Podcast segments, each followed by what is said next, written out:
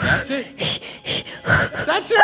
Okay, he's crowning. I can see him, honey. Okay, he's almost there. Now give me one more push. Oh, come on. Oh, oh, look at him. It's our beautiful boy. He's an angel. Okay, what's his name? Jonathan. His name is Jonathan.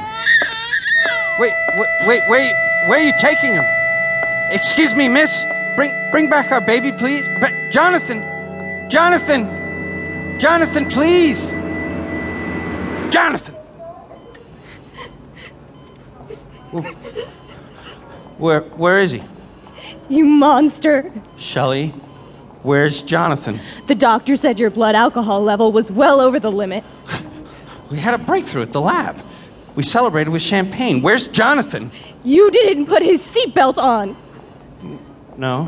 When you collided with the other car, Jon- Jonathan went right through the windshield. No, no, no. That, that, that can't be. The paramedics found him further up the road. Please, stop this. No, no, you listen. You listen to what you did to our son, Vic.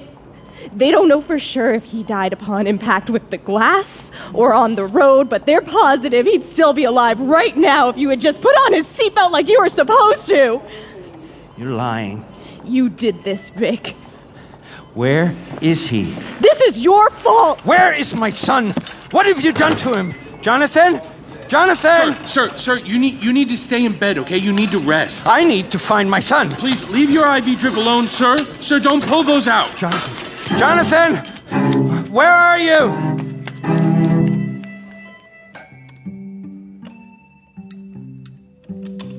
Fifteen yards. That's how far your body had been flung from the car. You hit the pavement at 10, then skidded the remaining five across the road on your face. The left side of your torso was gone, sanded down by the asphalt. Red skid marks trailed in your wake. I insisted that I see your body. The doctor strongly suggested that I not, but, but I insisted. A father needs to see these things for himself. I needed to see what had happened to my boy, my little boy. And what I saw on that, that cold metal slab, that, that wasn't my son. That wasn't you, Jonathan. What had they done with my boy? Where was my son? But that's. That's when inspiration.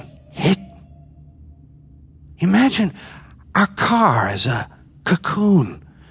When your body burst through the windshield, you emerged as something new. You were reborn, my boy, like a butterfly.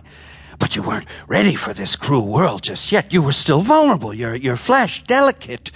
You needed time to develop, to grow. And as your dad, it's my job to protect you, to raise you. Now, rise, Jonathan. Rise.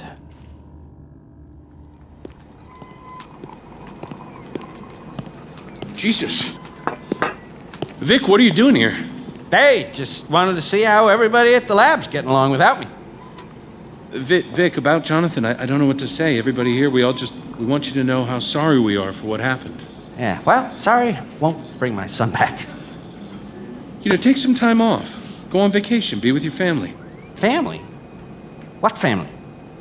Uh, with Shelley, your wife. You know how's she how's she holding up? Well, she wanders around the house like a ghost, dunking herself under one dose of Xanax after another. It's a miracle she can even stand up on her own two feet anymore. Well, she needs you. You know, times like these. She's already given up on him, Walt. Everyone has. Uh, I think it would be, uh, you know, helpful if I kept myself busy. Idle hands, you know. Yeah, yeah, sure. You know, uh, I understand. I'd prefer to bury myself in my work right now. Of course. You know, of course, with the home run you just hit here at the lab, hell, you can do whatever you want. We're this close to nailing the Lazarus serum. You want to see the latest results from our lovely little couple of test subjects? What's happened to them? Oh man, your jaw is gonna drop when you get a load of Mickey and Minnie. Subject number 479 had been dead.